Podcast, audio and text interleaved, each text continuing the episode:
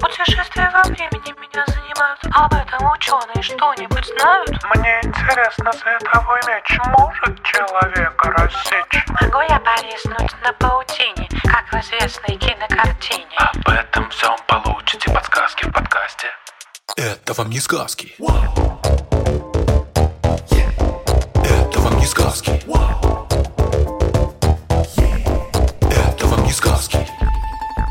Всем привет! Это подкаст «Это вам не сказки». И я Тата Зарубина. Всем привет! А я Степа Кальтивский. В этом подкасте мы обсуждаем, что в сказках правда, а что нет. И сегодня у нас вопрос, который, честно говоря, нам задавали миллион раз. Могут ли животные воспитать человека, как в Маугли? Степа, давай напомним в двух словах, как там Маугли оказался у волков. Речь идет о мальчике, который еще младенцем попал в лес. В лесу его нашли волки, приняли как своего и воспитывали как своего. Хочу еще сказать, что у Маугли было довольно много друзей, но и довольно много врагов. Врагами его были тигр Шархан и шакал Табакки. Отдайте мою добычу. Человеческий детеныш наш. Ты что, не понимаешь? Это говорю я, Шархан. Вообще-то существует очень много историй про детей, которых воспитывали разные животные. Эти истории начинаются с глубокой древности. Даже если ты, может быть, знаешь про историю про Ромала и Рема, Не знаю. Это основатели Рима, которых выкормила волчица. Это, конечно, мифологическая история, но даже более или менее правдоподобных историй таких очень много. Их рассказывают про детей, воспитанных собаками, обезьянами, волками. Я слышала, не знаю, даже про овец. Даже у овец воспитывались человеческие детеныши. И обычно это все довольно грустные истории, потому что чаще всего это дети, с которыми либо плохо обращались родители, и они и бросили детей, либо дети от них убежали, потому что с ними жес- ну, как-то жестоко поступили. Ну, иногда, конечно, там терялись. В общем, это все, как правило, происходит не от хорошей жизни. И оказавшись в лесу, такие дети часто в этих историях прибиваются к животным, которых они там встречают, и дальше живут с ними рядом. Например, вот э, из довольно-таки правдоподобных историй я читала про мальчика из Уганды, который в 4 года сбежал из дома, потому что там случилась какая-то трагедия, и он пошел в лес, и там заметил стаю мартышек. Ну, в общем, он начал подкармливать этих мартышек какими-то ягодами и орешками, и подружился с ними, и стал с ними жить. И он так прожил несколько лет, по-моему, года три, научился прекрасно лазить по деревьям и питаться как мартышки. Мартышки защищали мальчика, в том числе от людей, которые пытались его забрать. Но все-таки люди его отбили и забрали в деревню. И э, там стало понятно, что мальчик, э, ему тогда было уже, получается, лет семь, ведет себя почти как та самая обезьянка. Он э, не умеет разговаривать, э, передвигается на четвереньках, скалится и издает непонятные звуки. И вообще все время норовит убежать обратно к своей, ну, по сути, приемной семье. Поскольку мальчик жил несколько лет в лесу, то, понятно, выглядел он э, не очень опрятно, он был очень грязным, у него были ужасно длинные ногти э, и волосы. Но и из-за того, что он все время передвигался на четвереньках, у него были почти до костей стертые колени, и они были все в мозолях. Ну, потому что он как бы практически не умел ходить на, возможно, совсем не умел ходить на двух ногах. Он все время ползал на четвереньках, как обезьянка. Что ж, очень интересный рассказ. Значит, ребенок одичавший, весь больной, ведет себя буквально как обезьяна, выращен и полюблен обезьянами, и в итоге перетащен к людям. Да, У меня тоже есть э, вопросы, правильно ли поступать так с такими людьми, но не знаю. Это сложно, наверное, судить. Но в э, случае этого мальчика все закончилось, еще даже, кажется, не закончился, он еще вполне себе жив, но э, его смогли вернуть к вполне человеческому образу жизни. Снова научился говорить по-человечески и ходить, и одеваться, и вообще как-то вернулся в человеческое общество. Вероятно, дело в том, что он попал в лес уже когда был довольно-таки большой и пробыл там не очень долго. Кстати, очень многие сомневались в правдивости его истории и как, честно говоря, сомневаются в правдивости почти всех таких историй. Но вот конкретно этот мальчик, э, чтобы доказать, что он действительно жил с обезьянами и общался с ними, он сказал, давайте я докажу, что я умею с ними разговаривать. И его привели в зоопарк, и там он действительно показал, что он умеет действительно общаться с этими мартышками. Другая история уже э, связана с волками. Это история про молодого человека из Испании, которого нашли в лесу, и потом оказалось, что он прожил там 12 лет, тоже сбежал от жестокого обращения. Когда он э, вернулся в цивилизацию, он уже был довольно взрослым, ему было 19 лет, и несмотря на то, что он так долго жил вдали от людей, он, по легенде, тоже довольно быстро вернулся по-настоящему снова стал человеком, но э, как он сам признается, он э, потом э, очень долго тосковал по своей дикой жизни и по волкам, но вернуться к ним он уже не мог.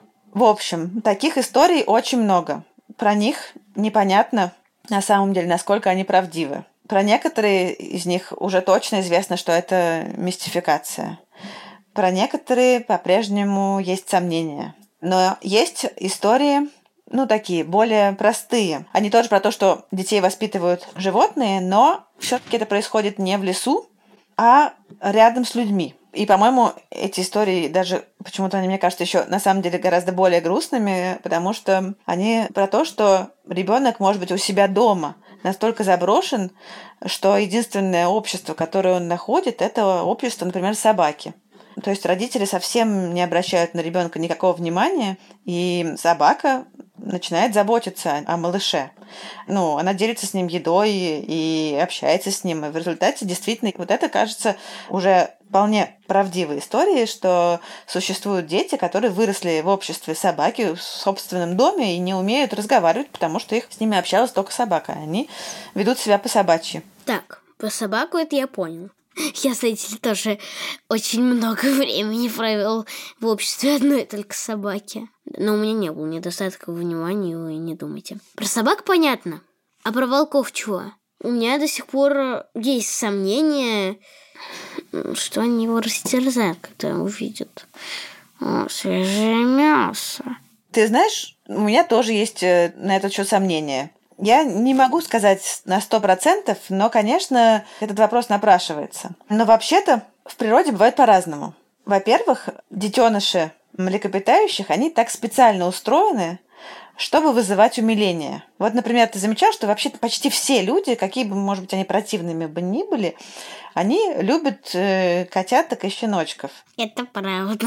Это правда. Это потому, что у детенышей вообще в целом есть э, такие особенности, которые делают их милыми для всех. Ты можешь вот описать, что какие такие особенности, которые вызывают у всех умиление? Маленькие, очень симпатичные конечности. Да, короткие конечности это один из таких признаков.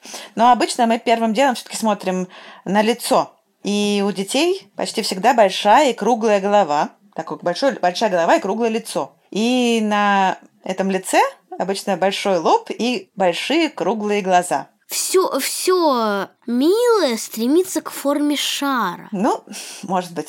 В общем, э, именно по этим причинам мы так э, умиляемся не только младенчикам, но и щеночкам, котятам, лисятам, медвежатам и всем остальным малышам. И так придумано не зря, а потому что малыши, детеныши, они зависят от взрослых. И этот механизм помогает э, взрослых заставлять заботиться о детенышах. Но это совершенно не значит, что звери, как только увидят какого-нибудь потерявшегося детеныша сразу же возьмут его под опеку. Это вот у людей действительно считается каким-то очень хорошим и самоотверженным поступком взять и усыновить ребенка. А в природе это совсем не так. И мы с тобой знаем, что отношения у животных э, к друг другу, и в том числе к детенышам, бывают очень жестокими. И вообще бескорыстная помощь в животном мире почти не встречается. И тем не менее, как всегда у животных, не бывает единого правила, которому все подчиняются. Многие животные берут под опеку чужих детенышей. Например, так делают наши ближайшие родственники – шимпанзе – и про них известно, что они могут э, усыновлять даже совершенно не родственных детенышей. При том, что у шимпанзе это почти как у людей. Если ты усыновил малыша, то ты потом его еще много лет с ним возишься, таскаешь и кормишь. Они же медленно растут. Но такие случаи описаны и у других животных, э, не только у приматов, но и у медведей, и у волков, и даже у летучих мышей. Но это все, то, что я тебе рассказала, это все про то, что животные усыновляют детенышей своего вида. Но бывает, что животные заботятся о малышах совсем других видов. Например, недавно я читала статью про гагар, которые воспитывали маленького утенка кряквы. О, это так клево. Да, это ужасно милая история, потому что гагары иногда возят своих маленьких птенцов у себя на спине, а кряквы плывут за своей мамой по воде. Так вот, в этой статье рассказывалось, что этот маленький криквенок залез на спину к своим родителям Гагарам и, как настоящий птенчик Гагар, сидел у них на спине и плавал вместе с ними. Очень симпатичная история. Да, очень симпатичная история. А еще я вспомнила, что я однажды видела, как две маленькие птички, мухоловки-пеструшки, ухаживали за птенцом зяблика, который уже к этому моменту был больше них по размеру, но они все равно кормили его и нежно вокруг него прыгали. Как это клево. В общем, у птиц такое действительно случается нередко, просто потому что птицы очень любят подкладывать друг другу в гнезда яйца, и обычно, если уж у тебя кто-то вылупился, то птица будет за этим птенчиком ухаживать. Этим пользуются злодейки-кукушки, которые подкладывают свои яйца, не желая воспитывать своих собственных детей. Вот. А вы читали гадкого утенка? Да. Что-то там не так было. Что там было не так? От э, лебеденка отказались сразу. Просто. О, какой-то урод. Фить! Да, мне кажется, что нормальные утки бы воспитали бы и лебеденка, никого бы не выгоняли. Если вернуться к человеческому детенышу, который попал, например, в семью волков, то надо вспомнить о том, что человеческие дети развиваются гораздо медленнее, чем волчьи. И даже если волчица нашла младенчика и почему-то решила начать его выкармливать, а не растерзать, как ты сам предположил, то через два месяца, когда ее собственные волчата уже научаются, э, уже прекращают постепенно питаться молоком, человеческий детеныш по-прежнему остается совершенно бессмысленным и беззащитным существом. Волчата там к 4-5 месяцам уже сопровождают взрослых волков на охоту. Человеческий детеныш, конечно, еще к этому моменту даже... Если бы так было, я бы уже колледж закончил. Да. Человеческий детеныш к этому времени, скорее всего, даже еще ползать не научится. Подозреваю, что волки вряд ли мечтают э, катать у себя на спине двухлетнего малыша, когда бегают на охоту. Но даже в 6 лет малыш не сможет э, бегать по несколько километров в день с волками. Ну и, конечно, надо помнить о том, что волки в природе живут обычно 8-10 лет. И, скорее всего, они подобрали малыша, когда уже были не совсем юными, потому что у них должны были быть собственные волчата к этому времени. В общем, долго растить они его вряд ли смогут. В этом месте, конечно, история про Маугли выглядит не очень правдоподобной. Возможно, если бы он и мог бы прибиться к каким-нибудь животным, то он точно должен был быть уже не младенцем. Ага, хорошо. Значит, сама история про Маугли неправдоподобная. Но я хочу поточнее некоторые детали разобрать. Первое. В книге и в мультике Маугли понимает слова волка и всех животных абсолютно. Так это и есть Маугли? Ты очень похож на бандерлогов. Я волк! Я волк свободного племени! Может ли такое быть на самом деле? Слушай, ну вот помнишь, э, я рассказывала про человека, который жил с обезьянами и потом отправился доказывать, что он умеет с ними общаться в зоопарк. На самом деле люди, которые много времени проводят среди животных, они не обязательно живут с ними их дикой жизнью, а просто они либо их изучают, либо просто живут рядом с ними просто потому, что они ближе к природе. Они часто хорошо понимают сигналы животных. Например, э, есть такая книжка «Не кричи, волки». Она посвящена наблюдениям за волками в Канаде. Эта книжка не совсем документальная, но автор в ней описывает, как эскимос учит его понимать, что означают разные волчьи сигналы.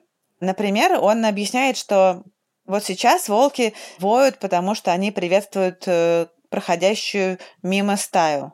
А вот сейчас они сообщают друг другу о том, что в нескольких километрах отсюда бежит стадо оленей.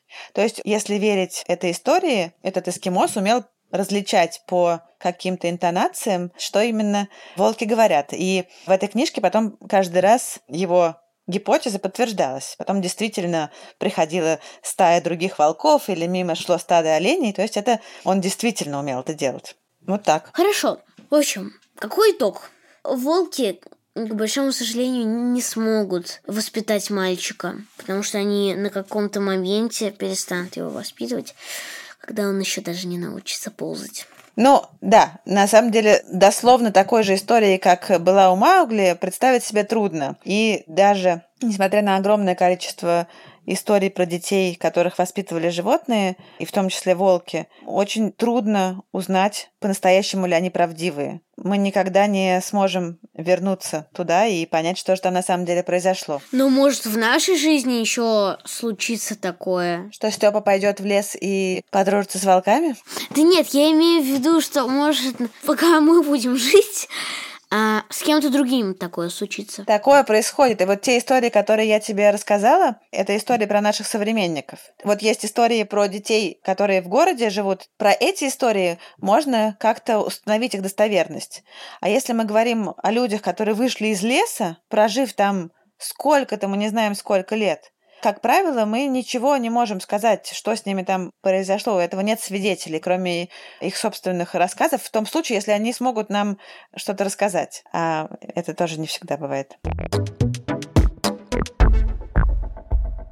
Ну все, на этом, мне кажется, мы можем закончить. Да. Мы благодарим редактора Асю Терехову, звукорежиссера Диму Гутничева, расшифровщика Кирилла Гликмана, фактчекера Михаила Трунина и композитора Михаила Соробьянова. Вы можете слушать нас абсолютно везде. Лучше всего нас слушать в приложении Google, конечно, но это уже на ваш вкус. Пишите нам отзывы, комментарии, ставьте нам оценки. Мы будем всему этому очень рады. Всем пока!